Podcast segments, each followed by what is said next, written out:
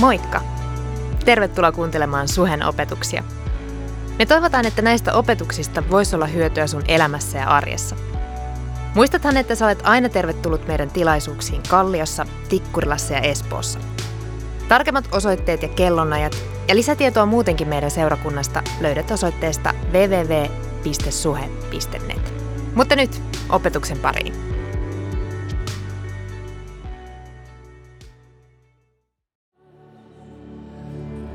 Kiitos Jeesus siitä, että sinä vertaansa vailla oleva Jumala on tänä iltana meidän kanssa. Kiitos Jumala siitä, että me saadaan odottaa, että sä puhut. Me saadaan odottaa, että sä toimit tänä iltana sun seurakuntas keskellä. Mä vaan kiitän siitä, että sä oot ylitse muiden. Ei ole suurempaa, ei ole parempaa, ei ole hyvempää Jumalaa kuin sinä. Ja kiitos, että sä oot täällä. Joten mitä tahansa voi tapahtua ja luultavasti tapahtuukin. Amen. Seurakunta, istukaa alas, tökkikää vieruskaveri vähän sille ystävällisesti. Käyt sä usein täällä tyyppisesti.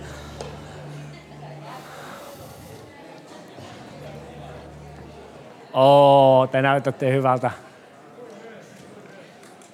Meillä on tämmöinen pieni valo-ongelma täällä lavalla, että jos mä oon puoleksi mörkö, niin se johtuu, että meitä puuttuu toinen puoli etuvalosta, joten älkää antako se häiritä, mutta mä yritän pysyä tällä puolella jokkeen, niin ei tule ongelmia. Huh, sopiko, että mennään tänään suoraan asiaan? Koska tämä on se sunnuntai, kun me yhdistetään kaksi saarnaa yhteen. Siinä käy aina huonosti. Mä, mä lupaan, että tästä ei tule hirveän pitkä, mutta tästä tulee tosi pitkä. Ei, vaikka mä kiusaan te. Meillä jäi viime viikon sunnuntaina sattuneesta syystä ää, Jeesus syntisten ystävä osa kolme väliin, niin me nyt tänään laitetaan kolme, neljä, viisi ja kuusi, kaikki jatko-osatkin samaan pakettiin. Ja te ette edes tule huomaa mitään, koska mennään vaan niin nopeasti ja kovaa. Mun mielestä ehkä parasta tässä saarnasarjassa on ollut tähän saakka toi otsikko.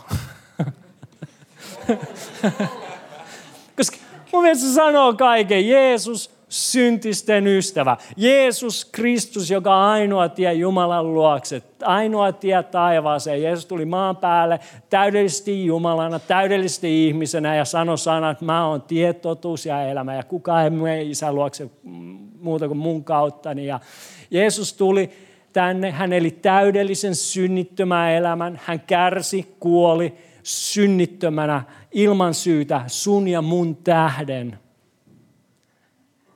Mutta hän ei jäänyt kuolleeksi, vaan hän nousi ylös kuolleista. Se on ehkä parasta tässä.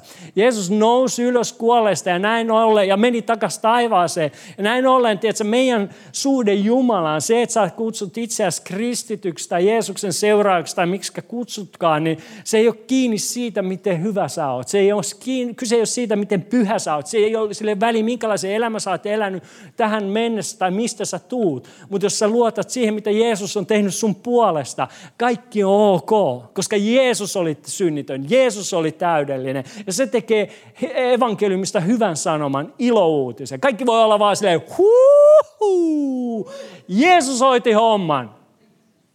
Kiitos. sitten syntinen. Me kaikki ihmiset ollaan syntiä tehty. Kyllä, myös sinä. Myös se sun vieruskaveri. Kato sitä. Ja sano, syntinen. Jokainen ihminen on syntiä tehty ja me kaikki tarvitaan pelastajaa. Me kaikki tarvitaan Jeesusta. Ei ole olemassa tarpeeksi hyvää tai pyhää ihmistä, joka pääsisi taivaaseen, joka voisi elää lähellä Jumalaa ilman sitä Jeesuksen sovitustyötä.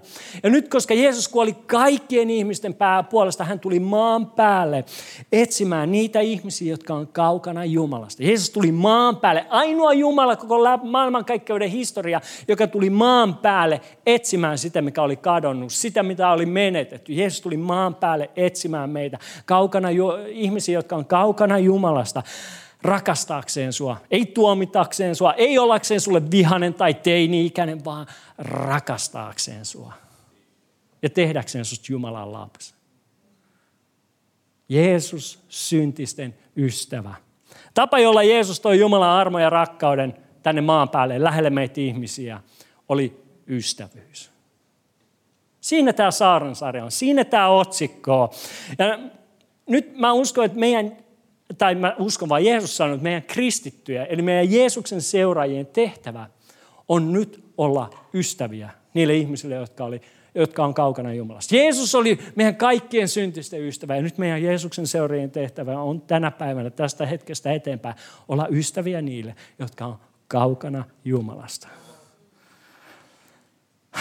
Sillä Jeesus, kun hän oli maan päällä, hän ansaitsi itselleen arvonimen tai pilkkanimen, riippuu mistä näkökulmasta katsoo, ja se oli syntisten ystävä, publikaanien ja muiden syntisten ystävä, sinä syömäri ja juomari. Mä en tiedä susta, mä haluan ainakin luet, tulla luetuksi tuohon kategoriaan. Mä, mä haluan olla se jätkä, jota jengi katsoo sille, kuka sä oot? Mä oon vaan näiden kaveri. Me tehdään näitä asioita, me ollaan, eletään elämää yhdessä. Ja nyt Thomas, meidän ää, Espoon kampus muuttaa niin moni kertoo, niin kuin Leppävaara Espoon. Espoon kampuspastori puhui kolme viikkoa sitten hyvin ja tämä aloitti tämän saarnasarjan. Hän jätti meille kysymyksen, joka meni näin, että ää, yhden kysymyksen hän jätti. Ja mä toivon, että sä oot miettinyt sitä. Kenen pöydässä sä säännöllisesti istut? Kenen kanssa sä säännöllisesti rakennat ystävyyssuhdetta, joka on seurakunnan, joka on uskon ulkopuolella? niin kuin meidän Herra Jeesus Kristus, meidän mestari teki, niin, niin mun mielestä se on hyvä kysymys. Ja tietysti, mä oon ainakin miettinyt sitä ja se on muuttanut mun elämää. Se on vaikuttanut siihen, miten mä elän mun arkea. Mä toivon, että se on saanut samaan aikaan sussa. Ja nyt me ikään kuin jatketaan tähän siihen, että Jeesus oli syntisten ystävä ja meidät kristityt on kutsuttu olemaan myöskin niiden ihmisten ystäviä, jotka ei vielä tunne Jumalaa, jotka ei vielä käy seurakunnassa, jotka ei jaa, jaa meidän arvomaailmaa, jotka ei jaa meidän elämäntapaa tai mitä tahansa. Siihen meidät on kutsuttu. Ja nyt mä haluan aloittaa tämän saarnan kertomalla teille tosi tarina. Oletteko te valmiita? Tosi tarinat on aina parhaita tarinoita, koska ne on melkein sataprosenttisesti totta, ainakin Korsolainen kertoo niitä. Oli vuosi 2003 ja me oltiin just mun vaimo Heidin kanssa muutettu Dallasista raamattukoulusta, Dallas, Texas, you know, muutettu takas Suomeen. Ja mä, mä tota noin, päätin lähteä meidän perustajapastoreiden Raunon ja Hanna-Liisan kanssa Peruun ö, arviointikäynnille yhteen meidän silloiseen kehitysyhteistyö projektiin. Tiedätkö, kun jos aloitat kehitysyhteistyöprojektia jossain, niin sun pitää mennä paikan päälle ja valvoa sitä. No suuressa viisaudessa me tietenkin päätettiin, että me vedetään viiden päivän layover Richmond, Virginiassa. Tiedän vähän Amerikkaa ennen kuin mennään Peruun. Ja, ja toi, me ollaan, Kokkolat on asunut siellä ja mä oon asunut siellä joskus 90-luvun lopussa. Ja kun me mentiin sinne, niin mä hengailin siellä mun niinku kavereiden kanssa, ketä siellä oli. Ja yhtenä päivänä minä ja mun ystävä päätettiin lähteä pyhiinvaellusmatkalle. Jotkut teistä tietää, mitä pyhiinvaellusmatkat eri maiden kaupungeissa tarkoittaa. Mulle ne tarkoittaa sitä, että me lähdettiin Richmondin Apple Storeen.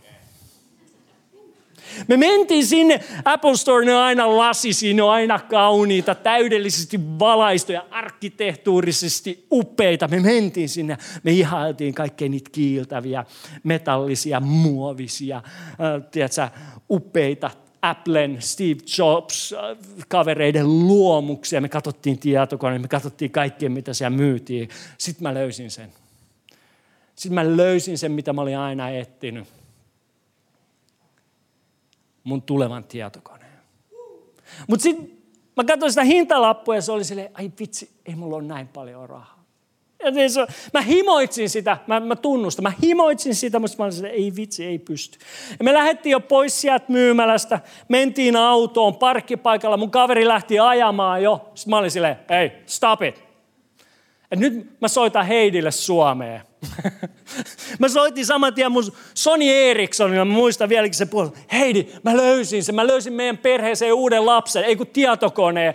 Et, et, et, tota noin, meidän, mun on pakko saada se. Sitten Heidi kysyy vaan, onko meidän rahaa? Mä sanoin, en mä tiedä, mutta mä ostan se. Se puhelu päättyi siihen. Mä menin takaisin sinne Apple Storeen ja mä ostin Applen iBook G4 tai G3, mä en muista kumpi se oli, semmoisen, tiedätkö, valkoisen, hohtavan valkoisen tietokoneen. Se päivä muutti mun elämän. Marraskuussa vuonna 2003 mä ostin mun ensimmäisen Apple-tietokoneen ja sen jälkeen mä en ole ikinä omistanut mitään muuta kuin Apple-tietokoneen. Se oli kaunista, se on kaunista. Se yhä edelleen jatkuu. Ja sitten kun Apple, Apple julkisti iPhonein, oh, mä olin silleen, mun on pakko saada toi. Niin Rauno ja Hanna-Liisa, me perustajapastorit, ne oli silloinkin Jenkeissä. Mä en miksi ne ravaa siellä, mutta ne oli silloinkin Jenkeissä. Mä soitan Raunolle, kuulut, sä iPhone on tullut ulos, sun on pakko käydä hakemaan mulle semmoinen. Kun Rauno ostaa sitä kaupasta, sitä puhelinta Apple Storesta, ne on silleen, hei tämä ei toimi Suomessa. Rauno soittaa mulle, tämä ei toimi Suomessa. Eikö mä sanoin vaan, ei kun sun pitää tuoda se puhelin tänne trust me. Mä tiedän, mitä mä oon tekemässä. Sitten se toisen puhelimen mulle. Mä jouduin vetää, tiedätkö, Johnny Ivin Masterpiece-luomuksen. Niin mä jouduin murtamaan sen puhelimen auki, ottamaan sen takakannen irti, ennen kuin mä olin koskaan tehnyt siinä mitään. Mä avasin sen takakannen, mä juotin siellä puhelimin sisällä johtoja. En mä sain sen jailbreakattua ja se toimi Suomessa. Mutta sen jälkeen mä olin yksi ensimmäisiä suomalaisia, ketkä soitteli iPhonein 2G, G2-puhelimella. Sitten kun Apple julkisti Apple Watchin, arvatkaa mitä mä tein. Mä menin eh, online ja tilasin sen saman tien 12.01 aamuyöllä, ja mä saisin mitä mä halusin. Ja tämä on nyt mun kolmas Apple Watch. Ensimmäisen mä annoin vaimolle, koska tuli uudempi ja parempi malli. Itse mä hävettää vähän, kun mä edes sanon tämän. mä annoin sen vaimolle ja mä ostin uuden. Sitten toisen mä hajotin. Tai se oli itse asiassa Huon, sä rikoit mun kello, jos sä oot täällä. Ja nyt tämä kolmas, tämä on yhä edelleen hyvä. Mä en tiedä, mitä tälle tulee tapahtuu. Ja, ja tiedätkö, mä rakastan Applen tuotteita. Sen lisäksi mä seuraan Applen keynoteja. Jotkut teistä ei tiedä, mutta Applelta tulee keynoteja pari-kolme kertaa vuodessa ja mä katson ne kaikki uskollisesti ja orjallisesti. Mä oon Applen suurin puolesta puhuja. Te tyypit luulette, että Apple maksaa mulle tästä puheesta palkkaa. Ei, mä teen tämän, koska mä oon vaan niin innoissani. Sen lisäksi mä korjaan kaikkia Applen laitteita. Oli se tietokone, puhelin, kelloja mä en ole vielä uskaltanut, ne on pieniä käsitärisejä. Mutta anyway, mä korjaan kaikki niitä laitteita. Se on mulle ikään kuin terapiaa. Ja nyt tällä hetkellä mua ei voisi vähempää kiinnostaa, mitä sä ajattelet musta. Mua voisi vähempää kiinnostaa, mitä sä ajattelet Applesta. Ehkä sä oot Samsung-mies, ehkä sä oot, mitä muut puhelimia edes on. En, mä tiedä. Ehkä sä oot joku toinen mies. Mutta jos mua ei kiinnosta, mitä sä ajat Applesta tai muusta, sillä jokainen Apple-tuote, mitä mä oon ikinä koskaan omistanut, ne on vaan toimivia. Ne on lisännyt niin paljon arvoa mun arkeen ja auttanut mua.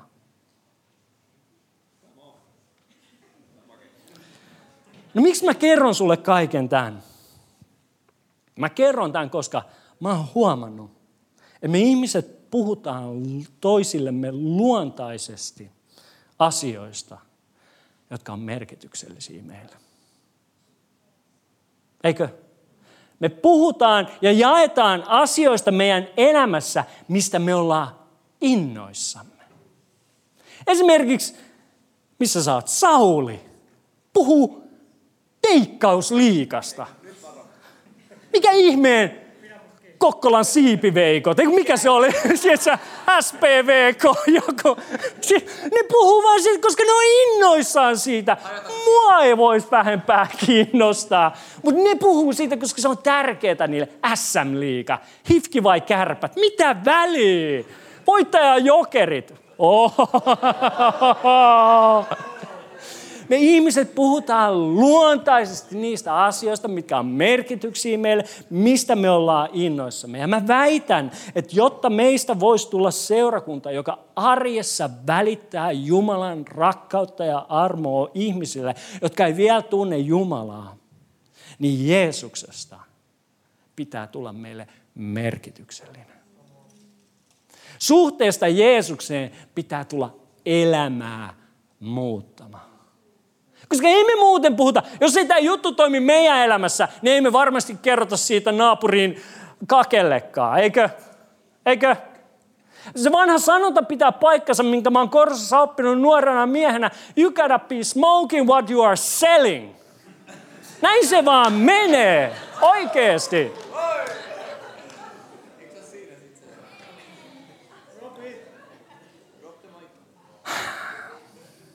Nyt luetaan tämän päivän raamatun paikka. Nyt on tullut aika. Luukkaan evankelmi, luku 9 ja 28. Eli Luukas 9, 28. Luetaan täältä.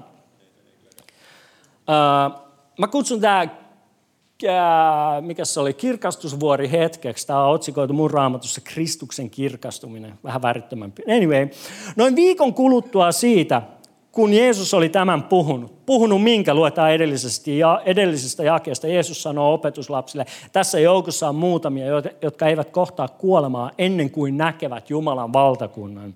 Ja noin viikon kuluttua siitä, kun Jeesus oli tämän puhunut, hän otti mukansa Pietarin, Johanneksen ja Jaakobin ja nousi vuorelle rukoilemaan.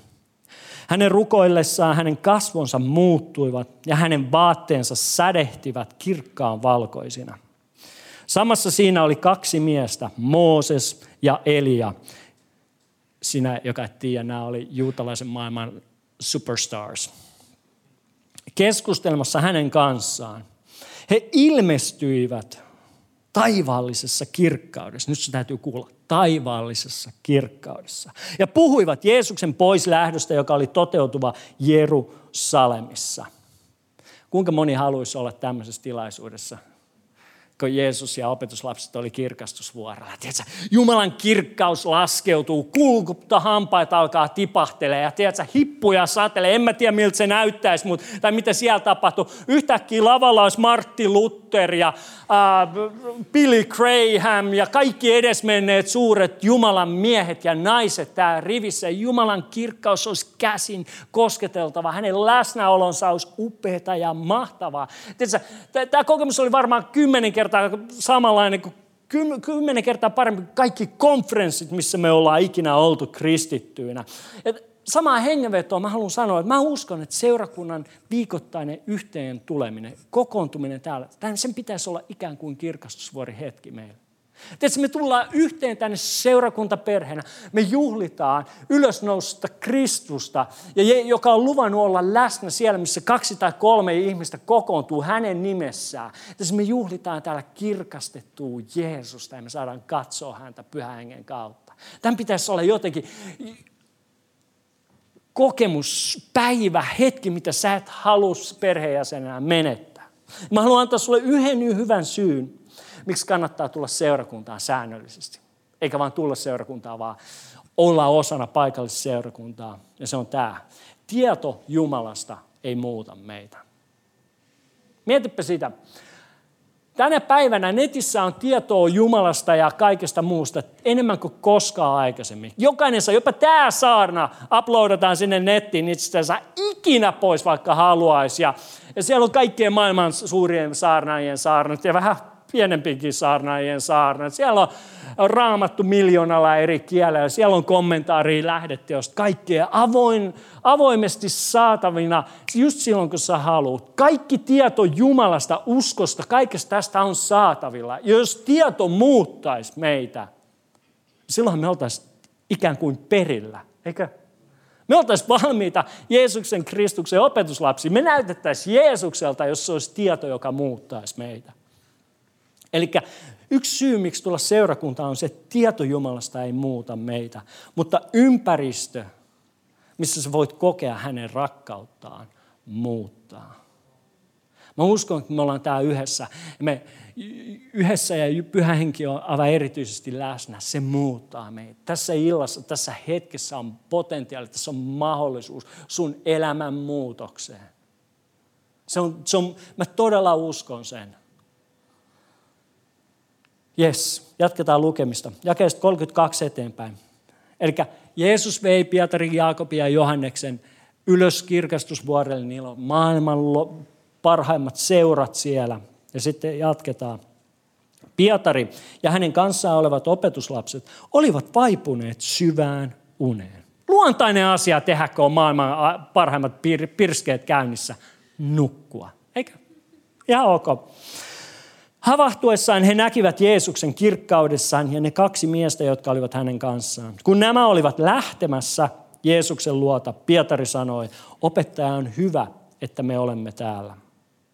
Me teemme kolme majaa, sinulle ja Moosekselle ja Elialle, mutta hän ei tiennyt, mitä sanoi. Hän ei tiennyt, mitä sanoi.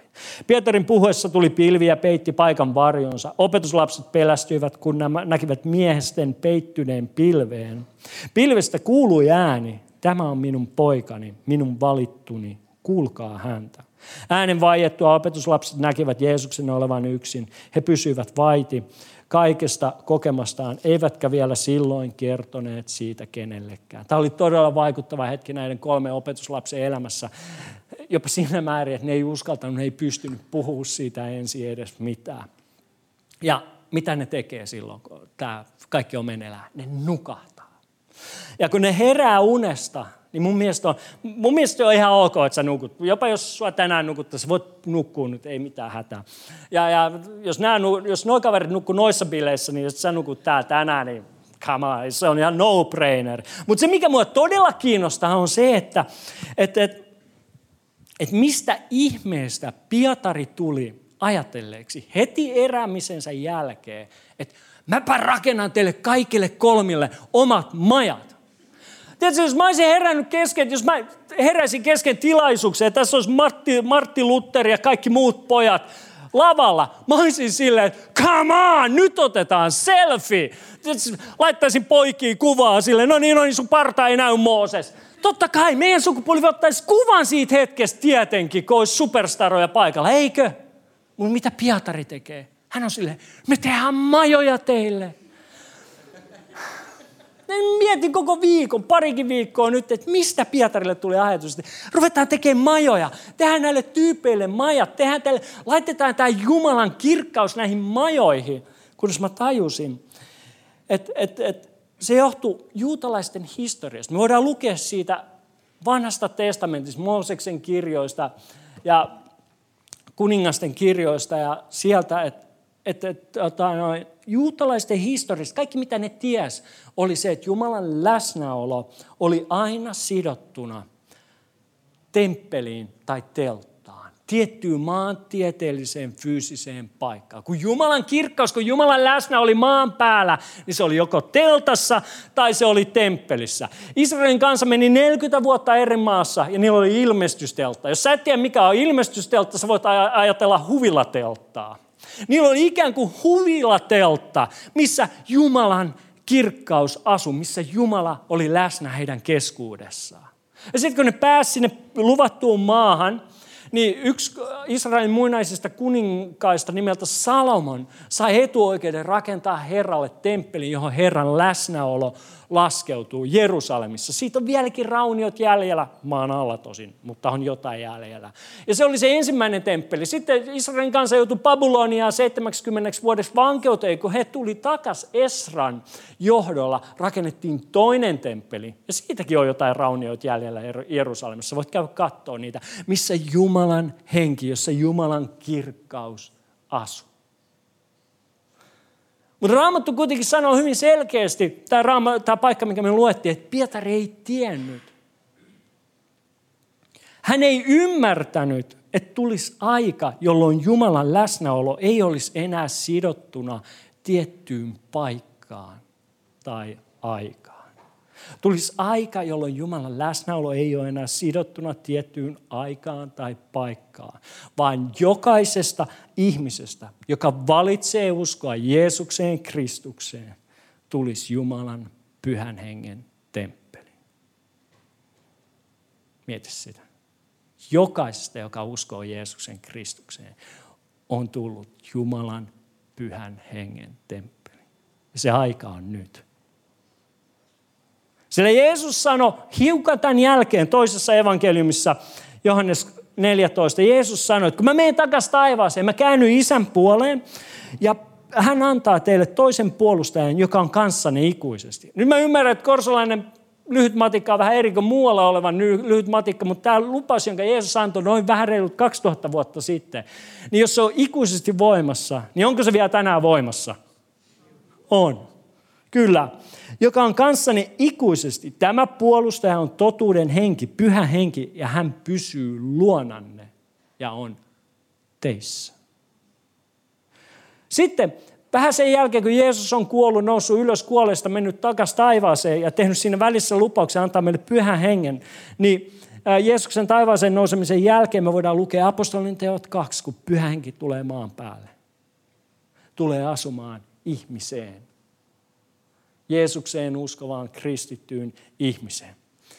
Ja vähän pyhän hengen maan päälle tulemisen jälkeen yksi sen alkuseurakunnan johtavista hahmoista kirjoittaa Korintossa oleville seura, olevalle seurakunnalle, ikään kuin tämä seurakunta. Me voidaan lukea se niin kuin se olisi tälle seurakunnalle kirjoitettu. Ettekö te tiedä, että teidän ruumiinne on pyhän hengen temppeli? Mikä? Pyhän hengen temppeli. Tämän hengen on Jumala antanut asumaan teissä. Mieti, sä oot Jumalan pyhän hengen temppeli. Kiitos innosta. Mä tiedän, että me ollaan kuultu tämä niin usein, mitä tämä tarkoittaa. Mutta mieti, ajattelepa sitä, että maailmankaikkeuden luoja, Jumala, on valinnut vapaaehtoisesti olla sun kanssasi jokaisena sun elämäsi päivänä. Joka päivä. Joka päivä. Valinnut vapaaehtoisesti, ei pakotetusti. Jos sä uskot Jeesukseen Kristukseen, niin Kristus sinussa on kirkkauden toivo. Jumala on sinussa. Saat hänen henkensä temppeli. Enää ei ole telttoja, enää ei ole jotain pytinkejä, missä Jumala asuu. Esimerkiksi me lähdetään täältä tänä iltana, ei Jumala jää tänne hengalle. Uu, mihin ne meni kaikki? Hei. Tämä voi olla heti meidän jälkeen vaikka rock-konsertti, ei siinä mitään. Ei, se... Me ollaan seurakunta, me ollaan pyhän hengen temppeli. Mieti, Jumala asuu sinussa. Jumala, Jeesus, jonka rakkauden suuruutta ei voi määritellä. Jumala asuu sinussa, joka on loppumattoman armollinen, joka on pyhä, joka on Jumalan poika, syntisen pelastaja, luomakunnan ylläpitäjä. Vertansa vailla oleva Jumala asuu sinussa. Jumala, joka on sanoin kuvaamaton, joka on ihmismielelle käsittämätön ja silti asuu sussa. Jumala, joka on voittamaton, jonka hyvyys on rajoittamaton, jonka armo pysyy ikuisesti. Jumala, jonka rakkaus ei koskaan muutu, jonka taakka on kevyt. Jonkun teidän tarvii kuunnella, jonka taakka on kevyt. Joka antaa voiman heikoille, joka ei unohda kiusattuja ja koeteltuja, joka samaistuu ja pelastaa, joka vahvistaa ja ylläpitää. Jumala, joka asuu sinussa, on Jumala, joka varjelee ja ohjaa, joka parantaa sairaat, joka puhdistaa likaiset, joka vapauttaa vangitut, joka auttaa vähäosaisia ja antaa anteeksi syntisille. Tämä Jumala on valinnut vapaaehtoisesti olla sun kanssasi jokaisena elämäsi päivänä. Joten miten sun elämässä voisi olla vain tarkoituksetonta tai merkityksetöntä arjen vääntämistä päivästä toiseen? Nämä kaikki, mitä mä äsken luin, listasin, nämä Jumalan sulle antamia lupauksia. Ja nyt sun täytyy ymmärtää, että että sun elämä ei muutu niiden lupauksien kautta, joita sä teet Jumalalla. Vaan uskomalla Jumalan sulle antamiin lupauksiin. Kuulitko? Sun elämä ei muutu niiden lupauksien kautta, joita sä teet Jumalalle, vaan se muuttuu niiden lupa- uskomalla niihin lupauksiin, jotka Jumala on antanut sinulle. Sun elämä ei muutu enemmän Kristuksen kautta, susta ei tule enemmän Jumalan lapsi. Susta, sä et pääse elämässä Jumalan kanssa eteenpäin yrittämällä tehdä, suorittaa enemmän, vaan se perustuu siihen, että sä luotat jo Jeesuksen täydellisesti tehtyyn ristin työhön. Hän on tehnyt kaiken sun puolestasi. Ja sun täytyy vaan lähestyä häntä. Nyt monella meistä on mielessään kysymys, että jos kerran tällainen Jumala asuu mussa, niin miksi hän tuntuu niin etäiseltä mun arjessa? Eikö? Jos kerran Jumala, joka on kaiken luoja, kaikki valtias, ymmärrykselle käsittämätön Jumala asuu minussa, miksi mä en kuule häntä, miksi mä en näe häntä, miksi mä en tunne häntä, miksi hän vaikuttaa vähintäänkin etäiseltä ja merkityksettömältä mun elämässäni. Ja te muistatte, me puhutaan vain asioista, jotka on merkityksellisiä meille. Me puhutaan vain asioista, jotka on muuttanut meidän elämää. Mutta täällä on moni kristittyjä, joiden elämää tuntuu, että, että Jumala ei ole muuttanut millään tavoin. Miksi? Tähän, tähän kysymykseen on moni, varmasti moni hyviä vastauksia. Mä haluan antaa yhden tärkeimmistä ja yhden konkreettisimmista asioista, niin me voidaan kaikki ottaa se mukaan ja tehdä se asian kanssa jotain. Että Jumalasta voisi tulla merkityksellinen meille. Yksi asia, mitä ennen kuin mennään tähän asiaan, mistä mä aion puhua, niin mä aion mainita sulle, että mä uskon, että kun susta tulee Jumalan lapsi, niin kun sä synnyt uudesti, pyhä henki tulee sinuun ja synnyttää sut uudesti. Mutta sen lisäksi mä uskon myös, että on olemassa pyhä hengen kaste. On olemassa pyhä hengen täyteys sen lisäksi. Ja se on jotain, mistä me tullaan myöhemmin tänä vuonna puhumaan. Mutta mut, mutta jos tämä on jotain uutta sulle, jos sä et ole tietoinen tästä, niin mä haluan vaan ikään kuin kylvää siemenen sun mieleen, sun ajatuksia. Pyhängen kaste, pyhängen täyteys, mitä se on. Täyttyy koko ajan uudelleen pyhän hengen, mitä se on. Mieti sitä, tutki sitä, lue siitä. Mutta tänään me puhutaan yhdestä konkreettisesta, jotain, minkä kanssa me voidaan kaikki lähteä täällä, joka voi muuttaa sun suhteen Jumalan kanssa aivan yhtä lailla. Mä haluan, vaan, mä haluan antaa sulle sen yhden asian, tutkimuksen avulla. Eli Amerikassa on tehty yli 10 vuoden ajan tutkimusta nimeltä Reveal. Se on seurakuntatutkimus, mihin on osallistunut yli 1800 seurakuntaa ja yli 500 000 yksilöä. Eli se on aika mittava. Joku jos tietää tutkimusmetodeista jotain, niillä on aika paljon dataa, eikö? Kyllä. Yes. Ja tota, no, tässä tutkimuksessa on havaittu 25 keskeistä päätöstä. Nyt vähän aikaa puhutaan tutkimuksesta. Mutta mä, mä, mä, nautin siitä, koska yleensä jengi on täällä lavalla ja puhuu, no musta tuntuu siltä, että tämä on tärkeää. Musta tuntuu, ja ne on kaikki oikeassa. Ne on osapuolia tästä suuresta kokonaisuudesta. Mä haluan nyt tuoda tämän tutkimuksen kautta, että tämä ei ole jotain, mitä mä sanon, tämä ei ole jotain, mitä musta tuntuu, vaan tutkimus joka on osoittanut tämän asian. Eli tässä tutkimuksessa on havaittu, että on 25 keskeistä päätöstä, jotka tulee tuonne screenille, jotka toimii ikään kuin katalyyttinä sun hengellisessä kasvussa. Me kristityt, niin saatat kutsua itseäsi kristityksi, uskovaksi tai hihuliksi tai riippuen sun suuntautuksesta, suuntau, suuntauksesta, mistä sä tuut, mutta mä tykkään kutsua itseäni Jeesuksen seuraajaksi, koska se on hyvin selventävä. Se kertoo, että mun elämäni päämäärä on tulla joka päivä enemmän ja enemmän Jeesuksen kaltaiseksi. Mä seuraan Jeesusta kaikella, mitä mussa on, kaikella, mitä mä oon, että mä voisin toteuttaa Jumalan tahdon ja mä voisin muuttua enemmän hänen kaltaiseksi. Ja nyt nämä on olemassa 25 asiaa, jotka auttaa sua tässä, että susta voi tulla täydellisesti antautunut Jumalan lapsi, täydellisesti Jeesukselle, Kristukselle antautunut henkilö.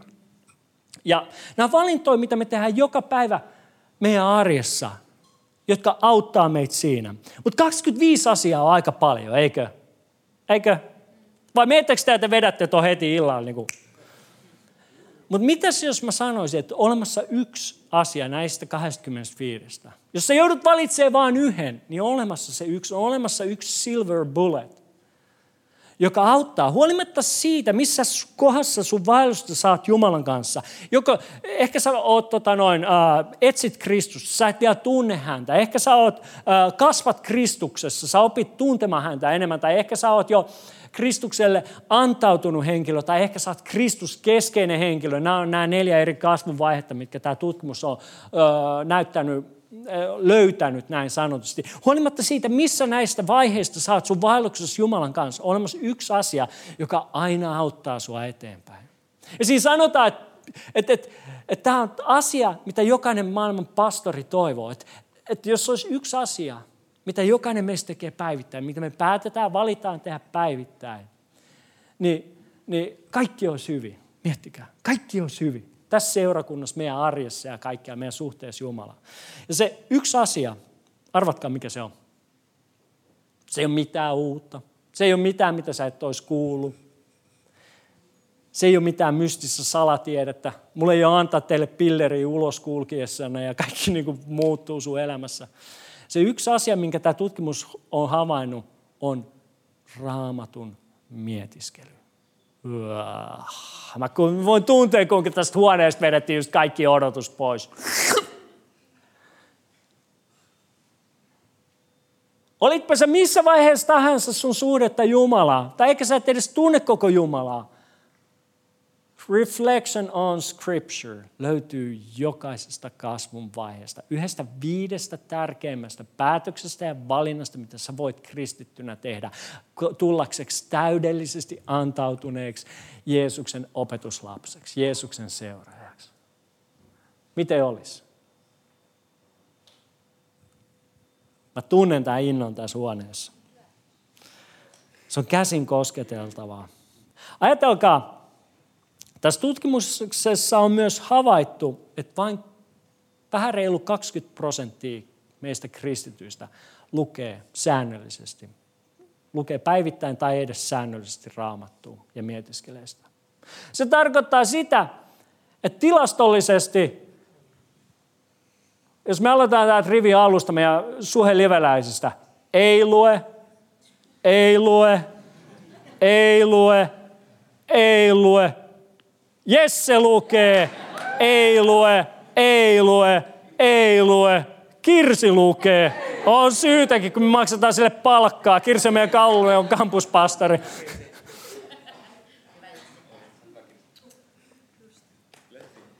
Eli joka viides meistä lukee säännöllisesti raamattua. Silti se on yksi parhaita asioita, mitä sä voit tehdä Jeesuksen seuraajana.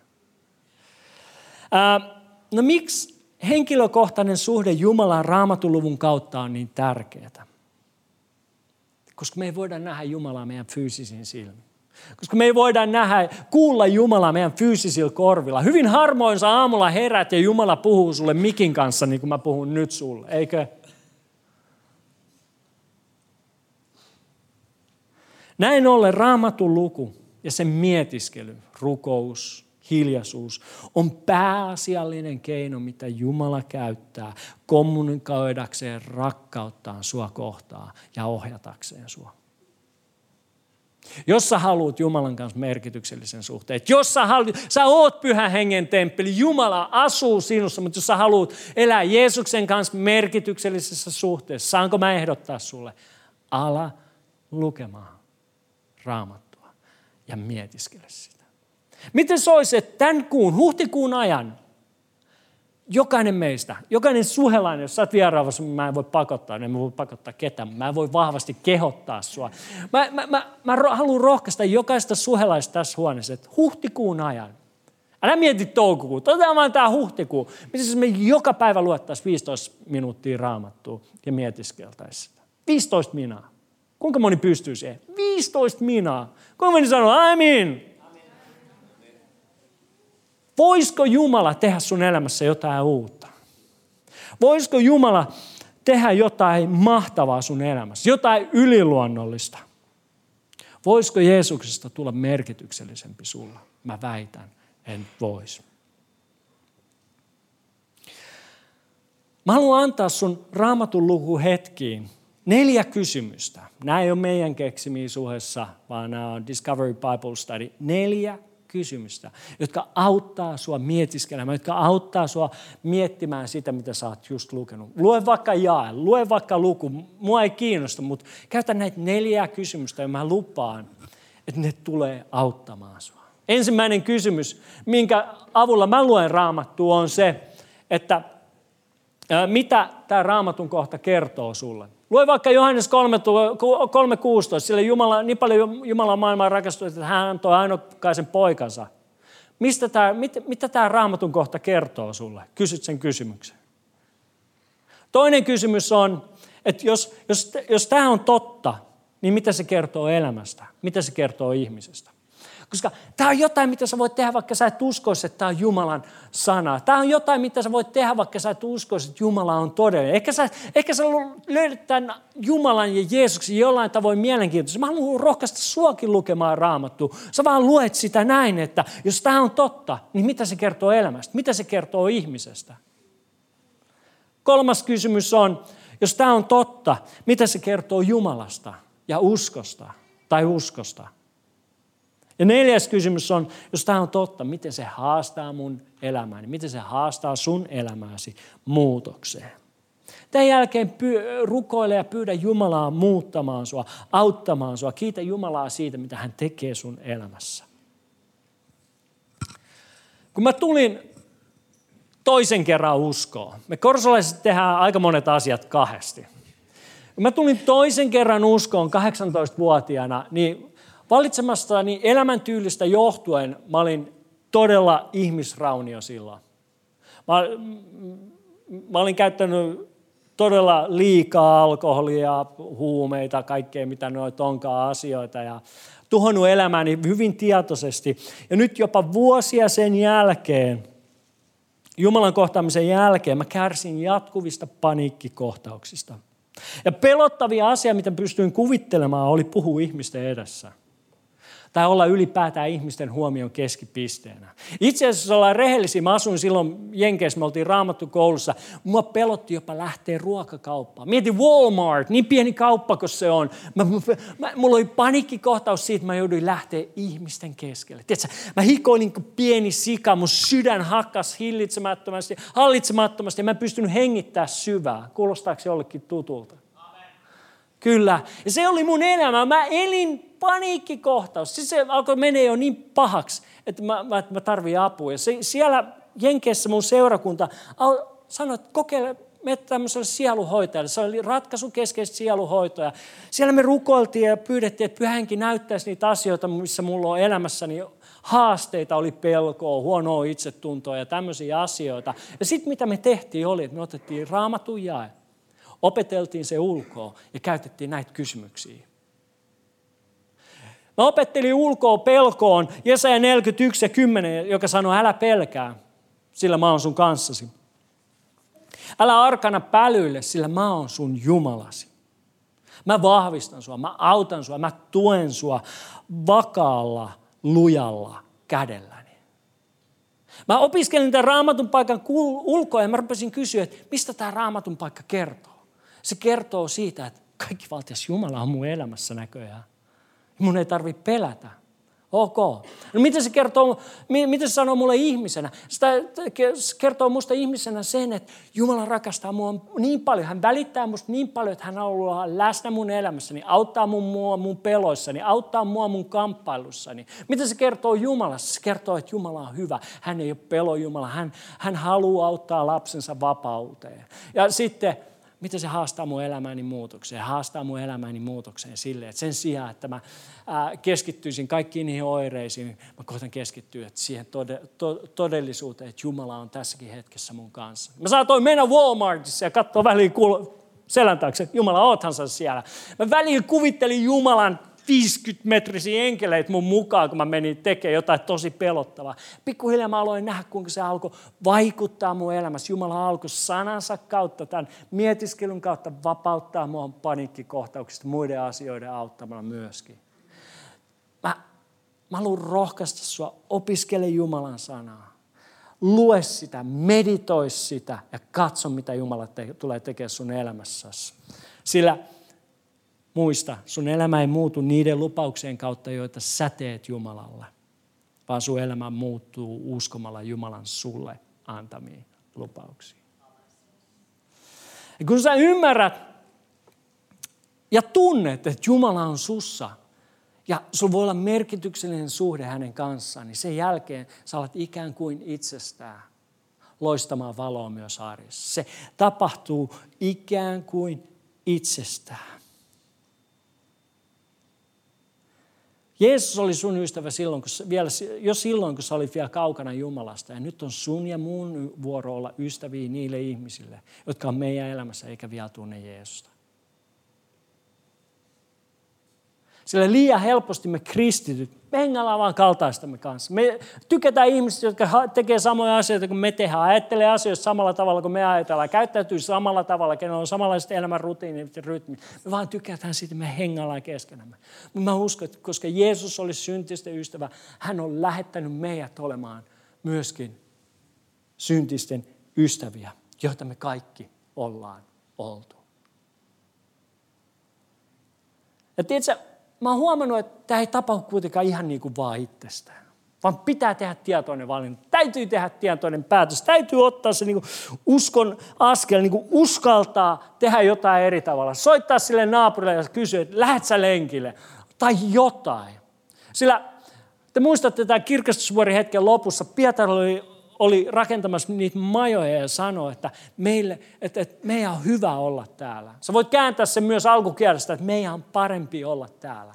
Eikö se ole meidän taipumus? Me halutaan pitää meidän usko täällä turvallisten seinien sisällä. Me halutaan, me, me halutaan jotenkin olla Jeesuksen seuraajia silloin, kun me ollaan vain kaltaistemme seurassa. Opetuslapset oli siellä vuorella Jeesuksen kanssa että meidän parempi olla täällä kuin tuolla alhaalla vuoren alapuolella, missä on kaikki muutkin ihmiset. Jäädään tänne, tehdään majat, ollaan täällä.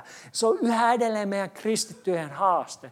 Me halutaan ikään kuin pitää Jeesus lokeroituna meidän arjessa, pitää Jeesus vaan itsellämme.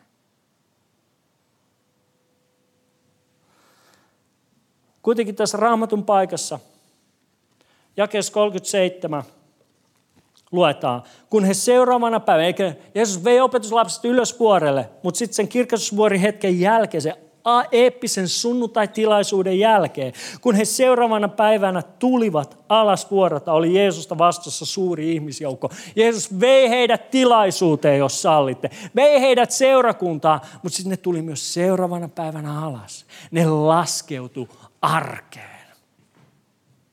Nyt on tärkeää, että me käydään seurakunnassa, ollaan osana seurakunnan yhteisiä kokoontumisia, mutta aivan yhtä tärkeää on, että kun me kohta lähdetään täältä, mennään takaisin meidän arkeen ja ymmärretään, että meidät on kutsuttu elämään lähetettyinä. Jeesus ei ole vaan sunnuntai-juttu, vaan kaikki mitä me tehdään täällä on sun maanantaita varten. Mä väitän, että sun suhde Jeesuksen kanssa on sun elämääs varten. Ei se ole vaan jotain niin kuin keräilykappale, mitä sä voit aina välillä ottaa esiin ja vähän tuunata ja föönätä. Ei, se on tarkoitettu työkaluksi arkeen, suhteeksi arkeen, ystäväksi sinne, missä sä tarvit ystävää sinne arjen koulun tiimelykseen, töihin, mitä tahansa sun arkeen kuuluu, siellä Jeesus haluaa olla sun kanssa. Ja mielenkiintoista on, että kun ne tuli seuraavana, alas, seuraavana päivänä alas vuorelta, jakes 38, sanotaan, muuan mies huusi väkijoukon keskeltä. Opettaja, mä pyydän sua, tule katsomaan poikaani, ainoa lastani, joka oli vakavasti sairas ja tarvitsi apua. Mä väitän, että kaikkeen meidän, ihmis, kaikkeen meidän elämässä on ihmisiä, joiden elämät huutaa. Mutta me ollaan usein vain niin kaukana, että me ei kuulla sitä. Me ollaan niin korkealla, ettei me nähdä sitä. Kai kun me katsotaan ihmisiä, elämä, joita Jumala on laittanut meidän elämään, me nähdään, no tuolla tyypillä on noin hieno auto, piha kunnossa, talo viimeisen päälle, on kaunis perhe ja vaimo tai mies. Ja, et, et, tuolla on kaikki hyvin, mihin se Jumalaa tarttisi. Mutta jos sä ystävystyisit sen hänen kanssaan, sä kuulisit sen huudon, miten hänen elämänsä huutaa. Me katsotaan jotain duunikaveria, joka menestyy, kaikki on hyvin. Ja ajatellaan, että ei tuolla ole mitään tarvetta Jumalalle. Mutta jos tulisi hänen ystävänsä, että sä tulisit tarpeeksi lähelle, sä tulisit alas sieltä vuorelta, sä kykenisit kuulemaan, miten hänen elämänsä huutaa. Jokaisen meidän elämä huutaa eri tavoin. Yhden elämä, elämä huutaa, huomatkaa, mutta eikö kukaan näe mua? Toisen elämä huutaa rakkauden ja hyväksynnän perään. On ihmisiä, jotka huutaa kivusta, toiset pelosta tai epätoivosta. Ihmisillä on hätä ja se ilmenee eri tavoin. Toiset juo, toinen satuttaa, toinen kiusaa, yksi tekee töitä ja menestyy. Toinen taas vete, vetäytyy, mutta jokainen ihminen huutaa eri tavalla. Me seurakuntana uskotaan, että jokaisella ihmisellä on oikeus kuulla elämää muuttava evankeliumi. Joten mun, mun, mun sanoma on se, seurakunta tänä sunnuntaina, että me ollaan Jumalan temppeli. Jumala asuu meissä. Hän on läsnä meidän arjessa omassa vapaasta tahdostaan. Joten sun elämä ei ole merkityksetöntä. Se ei ole tarkoituksetonta. Se ei ole vaan työtä. Se ei ole vaan opiskelua. Vaan mä uskon, että Jeesus haluaa lähettää meidät joka sunnuntai täältä maailmaan haluaa lähettää meidät elämään, tietoista elämää hänen kanssaan, olla hereillä. Jeesus sanoo, niin kuin isä on lähettänyt minut, niin minä lähetän sinut.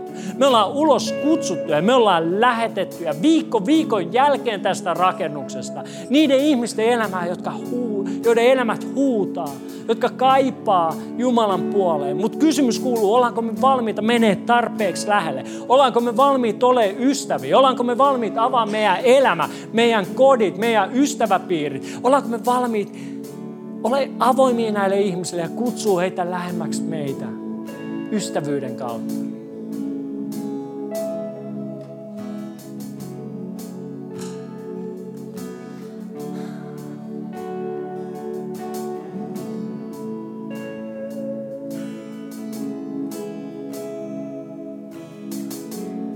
Kenen pöydässä sä istut säännöllisesti? Ke, ketkä on ne ihmiset, kenen ystävä sä olet? Jeesus on syntisten ystävä ja Jeesuksen seuraajien meidät on kutsuttu olemaan ystäviä niille ihmisille, jotka ei vielä tunne Jumalaa. Seurakunta noustaa ylös.